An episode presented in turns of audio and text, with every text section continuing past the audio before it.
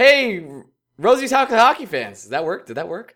Welcome to the first episode of a four part series that Greg and I are doing of called Rosie's House of Hockey on the Metropolitan Riveters. Greg, say hello. Yep, I'm here. Yep, you are here. We are doing, we've teamed up with the Riveters, uh, a organization who we've grown close with over the past couple months, uh, thanks to some friends we have over there, and Harrison especially. And he's hooked us up with some players. And today we have the head coach, Randy Velischek, who's going to come on and talk to us about well, a lot of different things. Uh, we haven't interviewed him yet, but I'm assuming we're going to go go through how he became a coach, what he thinks of his team, what the league is, and how it's expanding and how it's growing over time, and uh, I'm sure a plethora of other topics. But I, we're really excited. I can think I can speak for both Greg and I when I say this uh, to be teaming with Riveters, and hopefully we can grab some interest for the team. And I mean, it's us guys. It's like six of you, so I'm not sure how much interest we'll generate, but I am excited to uh, to to go down this new path with you, Greg, to learn more about the Riveters and introduce them to more fans. Yeah, it's, it's an interesting opportunity we've been given. The NWHL obviously is growing, it's in its infancy, and it's fascinating to see new leagues and new ventures attempt new things. It's basically what they're doing. Imagine starting a hockey league completely from scratch and the process in which they're trying to bring in new players, they're trying to build new organizations, new relationships. All of it's very interesting. And it's something that interests us. I mean, in a way, we're no different, right? We were just two guys who started podcasting, and all of a sudden, well, three mean, years later, in a way, we're that's much, all we still are. In a way, we're much different.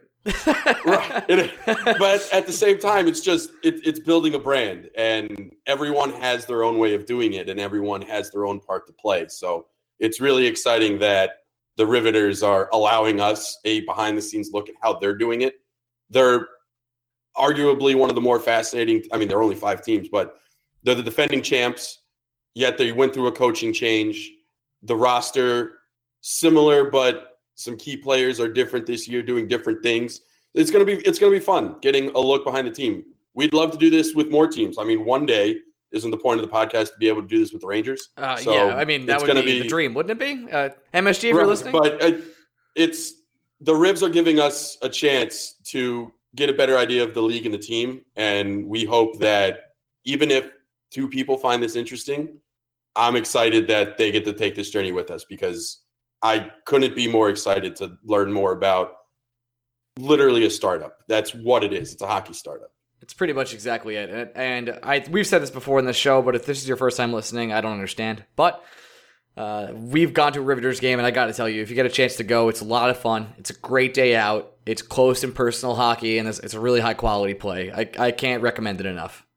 I can't tell you how great it is to just be there live and in person. It it's it's just a close knit community. So the fact that they opened their arms to us we want to we want to do something back that helps them in any way. And if th- if this if this can help get a couple more people interested, great, fantastic. I can't be more excited about that. And well, with all that said, I think we should just go to the interview. Let's go to Randy Velischek, where he's going to talk to us about a plethora of things. Hopefully, you guys enjoy. Here we go. Transition. And for the first episode ever of Rosie's House of Hockey, we have the head coach of the Metropolitan Riveters. We have Randy Velischek with us. Randy, thank you so much for being with us tonight. Uh, Ryan, Greg, it's a pleasure. And again, my humblest apologies. I was a little tardy uh, getting to you guys this evening, and um, I'll make up for it. I'll, I'll try and be uh, dynamic in, in this interview if I can. well, we appreciate it. Uh, we started that we teamed up with uh, Harrison, who's the head of the NWHL operations over there. He got us in touch with you guys, so we started teaming up with the Riveters, and hopefully we can help you out, get a little more fan. You, well, let's start right there, I guess. We went to one of your games. You guys have some some great fans. Everyone packs out the house every time we're every time the, there's a game there, right? I'm not sure where we were you at our venue in. we were, yeah, we were at your venue. Yes. Yeah, absolutely. Uh, we haven't, uh, despite the fact that the team hasn't had a ton of success. I can tell you, I can tell you that uh, uh, the uh, the fan base is it, it's almost like the Devils of the 1980s. Uh, you know that the Devils were not very good in that era, and yet uh, there was uh, there was a nucleus of fans that that stayed with the team through thick and thin and through good and bad. And uh, this uh, this you know this team won last year; they were champions. And this year it hasn't been exactly the same story, but the uh, the fan base has been absolutely super loyal, uh, vociferous, and Uh, we actually played one game in the, in the in the in the Devils venue in the Pru Center, and that was very well attended. It was against a, a Minnesota team early on in the year. And uh, despite again, despite the, um, I don't think the fans really look at the record. I think it's the product and what the what the players are bringing to the table. And I can tell you this from being, you know, having been involved in in pro hockey and amateur hockey and college hockey over so many years. I'm 57 years old. I can tell you the product is uh, it's it's fun to watch. It, it really is. But the girls give everything every time they're on the ice, and uh, there's a dynamism that exists, and especially some of the players are, are more recognizable to the fans, the ones that have been around the longest, and they, um, you know, when you when you only play 16 games, six or eight of which are at home, uh, if you're not ready to play your home game, you're you know there's something wrong. It's like an NFL football game. You're you're all pumped up because you've been waiting all week to play. Randy, before we get too deep into um, your role with the team this year and how unique that is. I'm, I'm always curious to ask any coach, when did you, did you ever have, you must have, right, had that moment where you realized, oh, damn, whenever my playing career is over, coaching might be up my alley. Do you know if there was one instance where either you or a teammate or another coach said, Randy, you got a future here, man. You just got to explore it. you know, uh, do you guys remember Jim Schoenfeld at all? I don't know if you recognize the name. Uh, Jim Schoenfeld played for the Buffalo Sabres. He's a little bit older than I am, and he's uh, early 60s. He's the assistant general manager right now with the New York Rangers. Uh, Jim had a long coaching career, a long playing career. He became the coach of the Devils at, at a pretty young age. He couldn't have been more than in his late 30s, maybe early 40s. And I remember I uh, I played with him for four years. He coached me for four years, and I he told me one time, and he was very he was a players coach. He uh, he and I spoke. We became pretty close, and uh, he was a pretty cerebral guy, and he, you know, we'd we'd have conversations about just the game overall, you know, overall just like life and things. And he, you know, he played probably 700 NHL games, but he told me that the the high you get from coaching is a greater high than you get from uh, from playing, and especially when you when you win. And that's something that I, I I didn't I didn't really believe it until I stopped playing, and then I had an opportunity to coach at uh, at the amateur youth level and the high school level and I'm experiencing and, and now with the with the, with the professional girls. It's it's the absolute truth. Uh, putting a game plan together and watching what you you know you put on, whether it's through video or whether it's something you talk about before the game or whether you're putting it on, where you're practicing it all week. When it all comes to fruition, there is something to be said about the the high of uh, of winning a game, and whether it's your your tenth win or your thousandth win.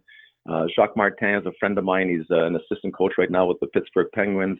He was a head coach for four or five different NHL teams, and I, he and I stay in contact. And I, I it, we have the same conversations, even though I've never coached at the level he's he's at right now or has been at. It's that same that same thrill of victory exists for the coaches. It does for the players, and, and I think for the, the coaches it's even more so because it lingers. For the players, you know, you you sort of play and it's over with. You, you go home, you know, you go with the guys or whatever it is, or the girls, whatever it is. Uh, but for the for the coaches, you know, they sit and they they they, they do the video, they do the breakdown, and um, and yeah, that's that's pretty much how. I never thought I was actually going to be doing this. Uh, uh, my my arrival with the Riveters was sort of late in the game, but uh, it's been uh, to date it's been one of the best experiences I've had as a coach. So to follow up on that, I, I have read or correct me if I'm wrong. You're also like the general manager of the Riveters while also being the head coach. Uh, so do you do a lot of the scouting also? How, I, am assuming that's a lot of different tasks to handle at the same time. How, how do you go about handling that?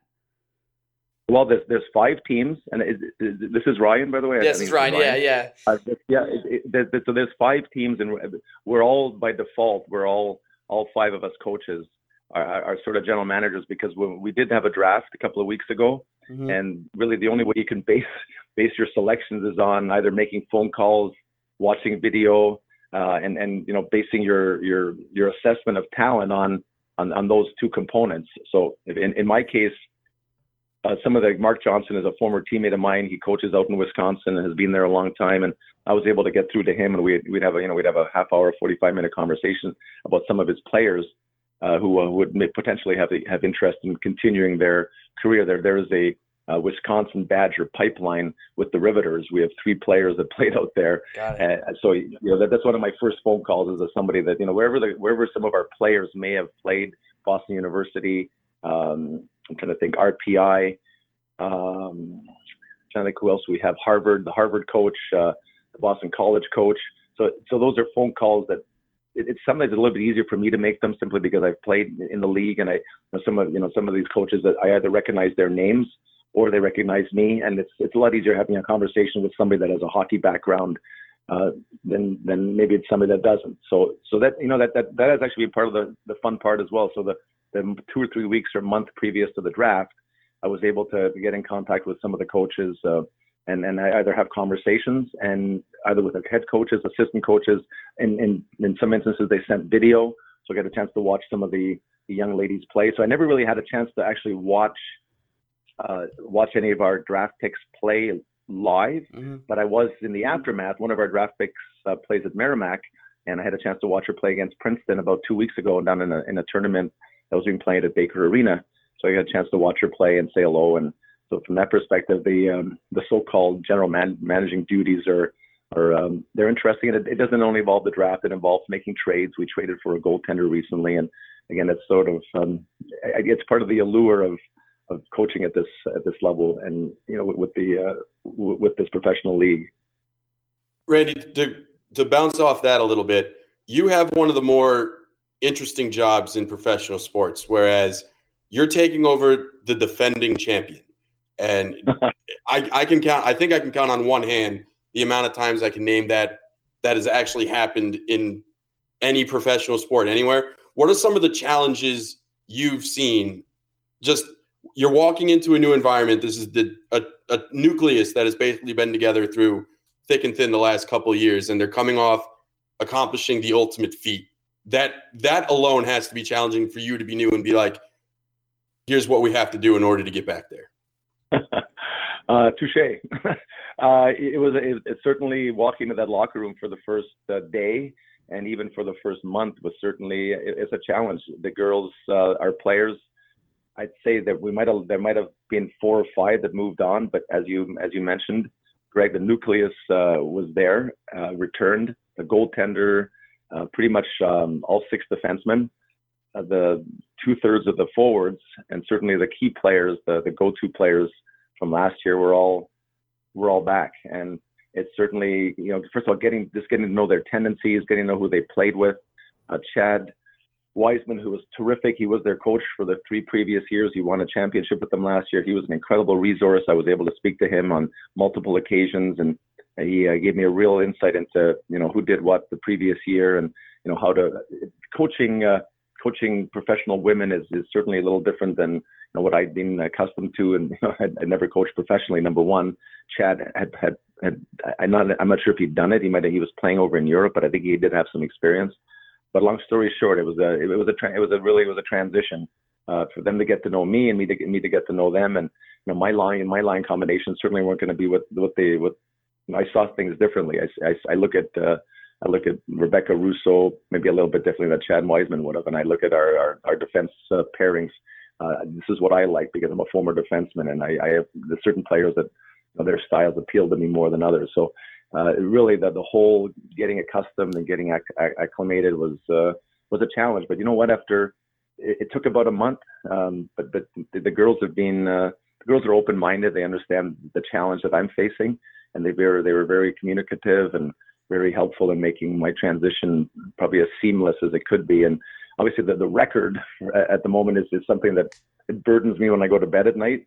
But I, I, think the players also realize that you know there's extenuating circumstances that uh, you know we're we're playing in a league that the league is uh, the league is tough, and, and everybody that play everybody plays the defending champs as if uh, it's a championship game. So we've we've you know we've we, we're, we're just challenged we we face from going forward you know, where it's uh, it's uh, they're they're certainly there. You mentioned trading for a goalie before, and correct me if I'm wrong on this one. Was that goalie uh, Maria Sorokina? That is correct. Um, what was your logic in, in trading for, for Maria? Was part of that like switching up maybe to?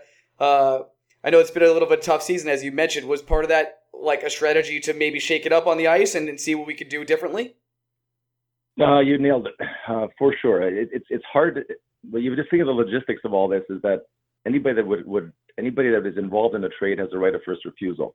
So it's to ask somebody if they want to move, you have to ask that question, and that individual needs to say yes. And most of the most of the young ladies, most of the players on our team work in the area, and for them to just get up and you know pack it up and head up to Buffalo or uh, even if it's Boston and, and even Connecticut, even though it's not that far, it's it's a life change. Uh, the the camaraderie on this team, the the bonds are very they're very tight.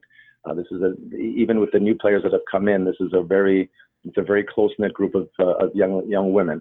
So to making that to moving a player, a, a positional player besides the goalie would be would, would be a challenge in any kind of trade. Um, and then bringing somebody in where really all it what it involved was a player to be named later, where there wasn't any real real real roster change. Mm-hmm. Uh, was our you know that was the goal to bring somebody in uh, just to, really to shake to shake things up. Maria has uh, she's a national team goalie for the Russian uh, Russian national team. She has a you know she came highly recommended. Uh, multiple people had seen her play. Uh, so it, it was sort of a function of both. When you're two and eight or whatever we were at the time, when our you know, we we, we just you know we weren't getting the consistency maybe from our goaltenders that we were looking from. Uh, it, that's it, it, became sort of a law, not an easy move, but it became a logical move if the opportunity was there. And that's uh, you know actually the first the first game it worked. It didn't work so well the second one. yeah, I heard about your Buffalo game uh, a couple days ago. yeah. Uh, I know I'm trying to think of a, a, clear and concise way to word this. Um, obviously you have a, a, star player in a team like Amanda Kessel, and she's she comes from the background of the United States development system, and most of the national the U.S. women's team comes from that same background. But this year's also the first year where a player who honed their craft in the NWHL received a national team invite for the first time. Do you feel a responsibility as either a coach or the fact that this league is so young to not just make your team competitive on a nightly basis, but also improve the play of your individual players to try and bring them to the national spotlight a little bit more, give them the opportunity to potentially play for the national team, be it U.S., Canadian, Russian, Finnish, so on and so forth? I, unequivocally, yes. Uh, that, that's the whole. First of all, besides the fact that it reflects well on the league, uh, reflects well on on, our, on the respective team. Uh, that that's the goal. So you know everything we do is is not is not necessarily to win the next game. It's that you know what what what can help you be a better hockey player. You know what what can I lend them uh, with my you know my years of experience. How can I help? Uh, Chelsea Ziade, how can I help her? She's a young uh, Harvard grad who's playing. She's became one of our top, def- top defensemen. How can I help her attain if she's in if she's inclined, inclined, you know, what is that next level for her? and how can we how can we keep the the, the young ladies that have played at the at the top level, uh, Michelle Picard um, or Shelly Picard, any of those players that have played already either in Olympic teams, and and she actually wants to you know re- regain that form she once had. What can I do to what can I or Kate Whitman, our assistant coach, what can we do to to propagate that? So no no question, we want to make sure that the experience is, is the best experience. That it's it's always a, a learning experience. The best players are always getting better. And it's one thing I noticed with them. If you watch Amanda Kessel practice, you'd know right away why she's been at the top of her game for as long as she has, because she's she leads every drill, any skating drill we do. She's at the front uh, of the line. Any anything that involves conditioning or uh, just the, the pure work ethic that she exerts in drills and in one-on-one battles. Uh, there's a reason uh, she is where she is. So we want to keep her there, number one, and we, we want to definitely, if we can, as all can, as a coaching staff, give uh, any of the young ladies that, that aspire to that an opportunity. And that's why you know, the coaching is just not, you know, how, how are we going to win the next game? It's uh, how can you do this better? How can you improve as an athlete? You know, you mentioned something, taking things from maybe what you learned when you were playing. What do you bring to a head coach position that you learned from your time in the NHL? You know, the biggest thing is, and, and what's what's changed so much is that uh, there is a lot more instruction involved. When we played in our era, I was I played in the 80s and early 90s. It was sort of assumed that you knew what to do, mm-hmm. and that's changed dramatically. It really, uh, I think Jacques Lemaire and, and, Larry Robinson, who came to the Devils in the early 90s and won the first cup with the Devils in '95, that that I believe sort of began the era of uh, of really taking players, even veteran players, and and trying to make them, you know, always teaching them and Larry Robinson was a great Hall of Fame defenseman. He won six or seven Stanley Cups with the Rangers and played an incredible 25-year career.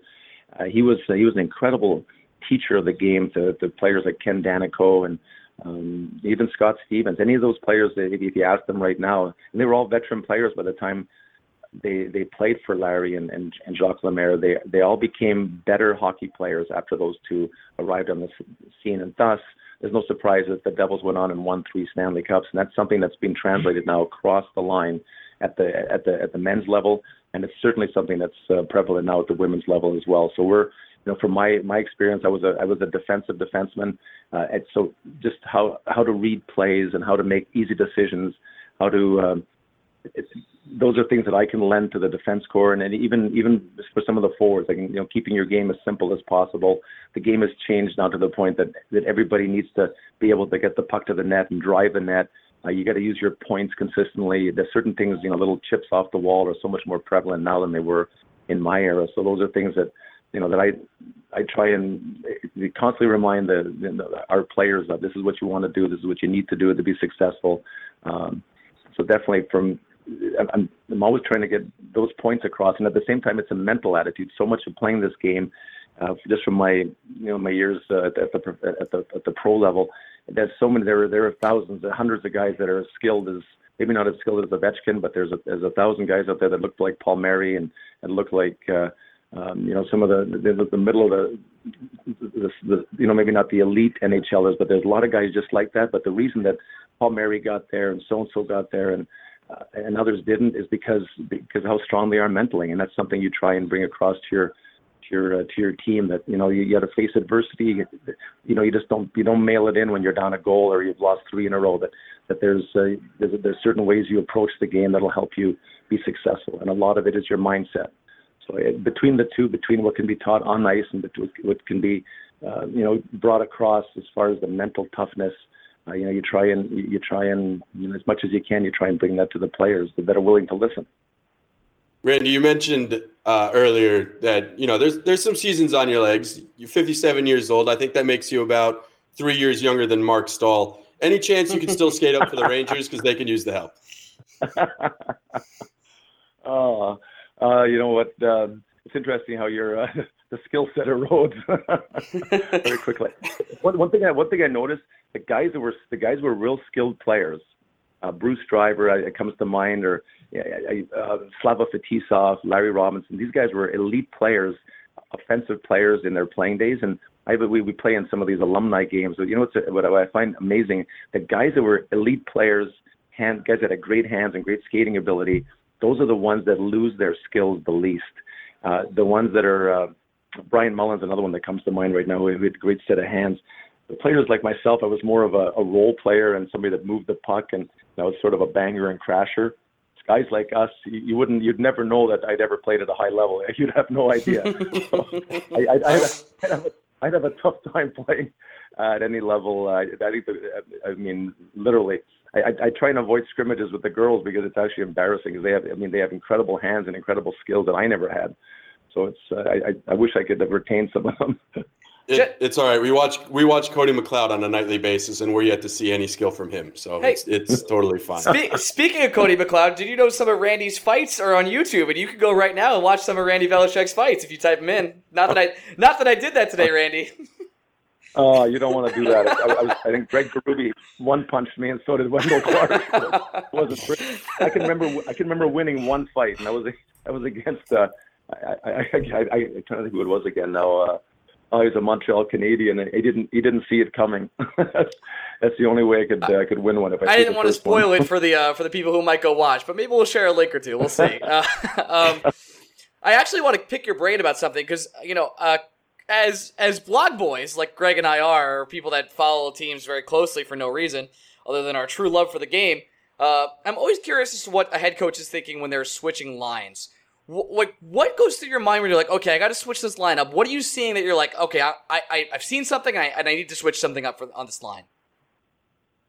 Well, are you saying like lines as in personnel on the lines? If you you know if you're making a, like a I'm saying like like somebody off and, like more yeah like you're switching like your, your first line you're swapping people out like you're moving somebody down to the third line bringing somebody up to the first.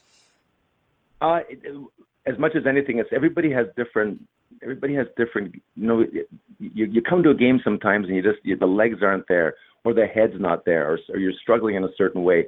So that's something that, as a coach, again, it's very subjective.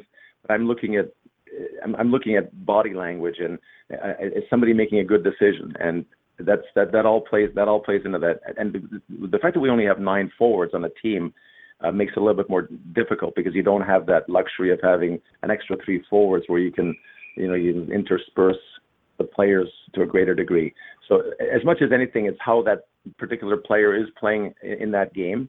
Uh, maybe somebody on our third line is having a, just a great skating game. You can sort of feel Kelly Nash came and played for us. Uh, she's one of our veterans that, that won here last year. She came and joined us the other day, uh, at one of our games up in Connecticut. And she was just, you could just sort of tell that she was having, she was on. And I, I made sure that she got extra ice time. She killed a penalty here and there, which she didn't doesn't normally do. And I, when somebody was either in the penalty box or somebody was uh, tired after a long shift, I was able to fit her in on the first line. So really, it's it's totally how the game is going, who the other team is putting out there. In many instances, you want certain matchups. Uh, we don't want a, we don't want a, one of our smallest centermen to be facing off against another centerman that's uh, that outweighs her by 50 pounds, and that goes also for defensive. You know, play in the defensive zone, defensive zone face-offs. You're also looking for matchups that you find favorable, especially if you're the home team. So again, it's uh, that's one of the that's one of the challenges and one of the thrills of coaching is that it, when when that all comes together and you say you've neutralized the other team's top line or top player, uh, it's usually for a reason. It's not just uh, uh, just just good luck, you know, or pure chance. It's because you've got you put in you put certain defense uh, pairings against certain forwards, and you've um, you know you made certain decisions as to who goes out when. Randy, the league obviously is still in its infancy. We're we're talking about a league that is yet to even get to bar mitzvah age. What are some of your goals for the long term longevity of the NWHL? Where where do you think this league can be in the next five years? I'm, I'm very guys. I'm very new to this, so but but I would say from the markets that I visited, and I've been to Buffalo, Boston, Connecticut, and Minnesota. All of those to me seem very strong. Uh, Boston has has a, a rich hockey tradition, so I believe the the league is well placed there. From what I saw in Buffalo, uh, ownership up there is very strong. The, the the NHL owner is supporting the team. The women's team, our, our our game up there. I've only been there once, but our game was very well attended. Uh, there was a lot of enthusiasm from the again from the fans. The, the team seemed very well marketed. Uh, the players seemed happy. They're you know they're a successful, well coached team. Uh, the same goes here for for the Jersey area. Again you've got a good nucleus of fans, even though it's a it's it's there's so much going on in the New York metropolitan area.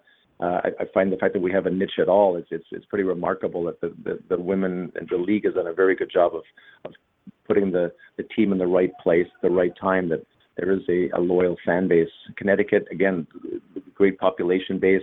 Uh, the fact that there's a lot of a lot of youth hockey, women women that are playing hockey in, in that area and also in this area.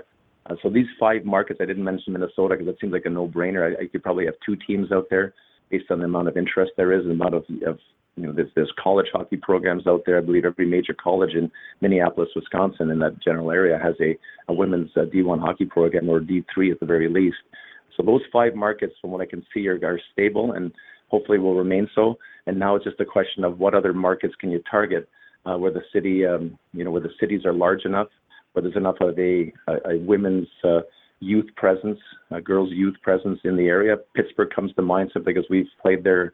We played there this year. The league played there last year, maybe even the year before, and our game out there was very well attended. Um, certainly when I was there this year, and I heard the same last year. So there would be a potential sixth market and then a sixth team, and then uh, the Canadians at some point. I'm, I'm suspecting are going to have to get uh, involved in this. And again, I don't know a lot about what's going on internally, but I can imagine that having a Toronto or Montreal and you know any of the big six. Uh, um, original six teams involved in some capacity would be the next logical step. Um, you know, Chicago, perhaps, uh, Detroit, getting them as well. Again, there's uh, there's an abundance of youth teams in those areas uh, where the girls are, you know, the the girls sport is, is is definitely a girls sport, guys. If, I'm sure you're aware of that. But women's hockey uh, at the uh, 6U, 8U, 12U, 14U, 16U is is is prospering in, in, in a whole bunch of markets. So I think anywhere you've got a, a strong youth women's program, you can find a way to make a team work. And then it's uh, it's a matter of I think having the NHL teams uh, be behind this in some capacity. I think that would really lend credibility to to what uh, to what the league is, you know, to this league. And I can tell you just. Uh, and not because I'm part of it. It's this is a it's a it's a great way to watch. It's a great it's a fun experience. The, the hockey is intense. Uh, you're only playing you know it's it's it's become different in the men's game, men's game, which I think has become sort of, in many ways, um, almost. Uh, uh, I don't want to say run of the mill is the right word, but it's become very predictable. I'm not sure you guys are watching enough NHL hockey, but I find I find it's really hard to know the difference between the, the third line player on the Devils and the third line player on the Anaheim Mighty Ducks. They all play the same way. Whereas when you watch uh, Rebecca Russo come down the ice, you know it's her. She's just uh, she's like uh, Yvan Cournoyer, uh, from the Canadiens in the '70s, and uh, Packer, uh, who's one of our players, she plays like a Phil Esposito. You know, she's not a not a she has her own style, and Kessel has her own style. So I think you really see that in the women's game where there's a lot more individuality, and that's something that I believe the fans are fans latch on to, and that's where I believe the growth will be is, is identifying these marquee players and marquee styles of play and you know you know making that making that uh, and getting it out there. I was going to ask you who are the players to watch on your on your team outside of uh, Amanda Kessel, but I feel like you just answered that question. Yeah, there's, there's some extent. I would say definitely uh Uh, uh, Rebecca Russo and uh, Erika Lawler. Uh, Lawler is a former Olympian. she's she's a speedster. She's she's five foot. I don't think she's even five feet tall she is she brings everything to the table every time she's out there. She's just a lot of fun to watch because she skates so well and she's she's exciting to watch. You know, that the hair is the hair is you know sort of coming out the back of her helmet and she's nonstop hustle and that's that's something that the fans really really appreciate. Um, Alexa Gruschow is, in the hardworking centerman who is also a certain amount of flair. She's a great skater. Uh, Russo, I mentioned. Um, uh, on the on the back end, uh, uh, Courtney Burke is is about five eleven or five ten, and she handles the puck like almost like Larry Robinson did. She's a left-handed shot like he is. She's got a great shot. She moves the puck really well. She's smart with it. Kelsey Koelzer is probably the, in my mind, the best skate, the skating defenseman in the league. Uh, she's got a she's got a rocket of a slap shot. So she's another one to watch when she's on her game. And our defense are, are really they're always part of the rush. So the, the game the game has a really good flow to it. Like anybody that's come and watched, I've, I've got friends that have uh, have watched the game and uh, had never watched a women's game before, and they came away impressed just by the fact that the amount of effort is there's never a day off, which is something you know you see when you're playing 82 games. It's inevitable you're going to have that a little bit of you can have a downturn. Whereas when you're playing 16 games and every, every game means something, it's it's a different uh, it's a different different uh, story. Well, Randy, I want to take this time to thank you first off, but I also want to take tell everyone listening if you're in the New York City area, February 2nd, the day before the Super Bowl, the Riveters will be playing. Greg and I will be in attendance, or at least Greg will be. And uh, I, I would invite everyone to come out and watch the game with us. As, as Randy has said tonight, uh, it is an awesome experience. The girls give it their all, uh, and it's an amazing style of hockey. I, I have a few more just rush questions, Randy, before we get out of here. If you, you don't mind, like a quick speed question zone? Go for it. Uh, what do you guys think of analytics on the team? Is there any analytics right now in the NWHL, or is it more uh, the old school style of hockey? When you say analytics, uh, breaking down, breaking down film, breaking down. I'm more using like like statistics like Corsi and, and some other, uh, and, and really taking the hard numbers and, and applying them to the team. I don't. I, will be honest with you. I don't. I don't it, it, it's old style from what I from what I've seen. I mean, yeah. I, I, don't think we have the staff yet to do to get into the the, the entire breakdown of what what what goes on game to game. You mentioned earlier uh, mental toughness. Is uh, when you were playing, or even when you're you're seeing your players now, is sports psychology a, a, big part of of what you guys do? Is there anyone you guys have uh, talked to, or do you guys have mental skills programs, or is it really just preaching the toughness to your players? It's pre- it's more of a preaching situation. It's very individual. I think every coach approaches that his or her own way. Everybody has their it's, again very subjective. Who is the biggest rival you're playing against? I would say right now it could very well be the Boston. Uh, uh, what they call what they call the Boston Pride. That's right. Boston Pride. That's right now. That's that that seems like our uh, that seems like our our uh, the, those games have been the most intense from what I've seen. Greg, that was my speed round. Do you have any more questions, my friend? I mean, we haven't asked this one in a very long time. Randy, oh, I got to know. Oh, boy. Is a hot dog a sandwich? Hold on, I missed that. I'm sorry, guys. That's, uh, that's okay. I missed that. Yeah, that was great. Go ahead. Uh, yeah, we uh we once upon a time we used to ask all our guests on the podcast if a hot dog was a sandwich. So it's a little it's test we put a, out it's there. Not a san- not, not a sandwich. That's my fucking no. guy, Randy. That's my guy, Randy. That's what I'm talking about. all right, Randy. I, I'm not. I'm not saying I'm disappointed, but uh, I'm also a little disappointed. It's a sandwich. It's got the same not- qualifications as a sandwich. This does. is so old school. No, I'm not doing it anymore. Thank you so much, Randy. Randy, hopefully we can see you on pleasure. on February 2nd. We'll say hello. We'll wave from the stands. I- And I- that'd be great. Uh, Do more than that. Come on down and say hello. I'd love to meet both of you. Absolutely will. Everyone else out there listening, you you can go get Riveters tickets right now. You can find the Riveters on Twitter. You can watch their games live. Check out their schedule at nwhl.com. Uh, dot zone, I think it is actually. And uh, thanks so much, Randy. We'll talk to you soon. Thank you very much, uh, Greg. I appreciate it. Thank you. Have a good night.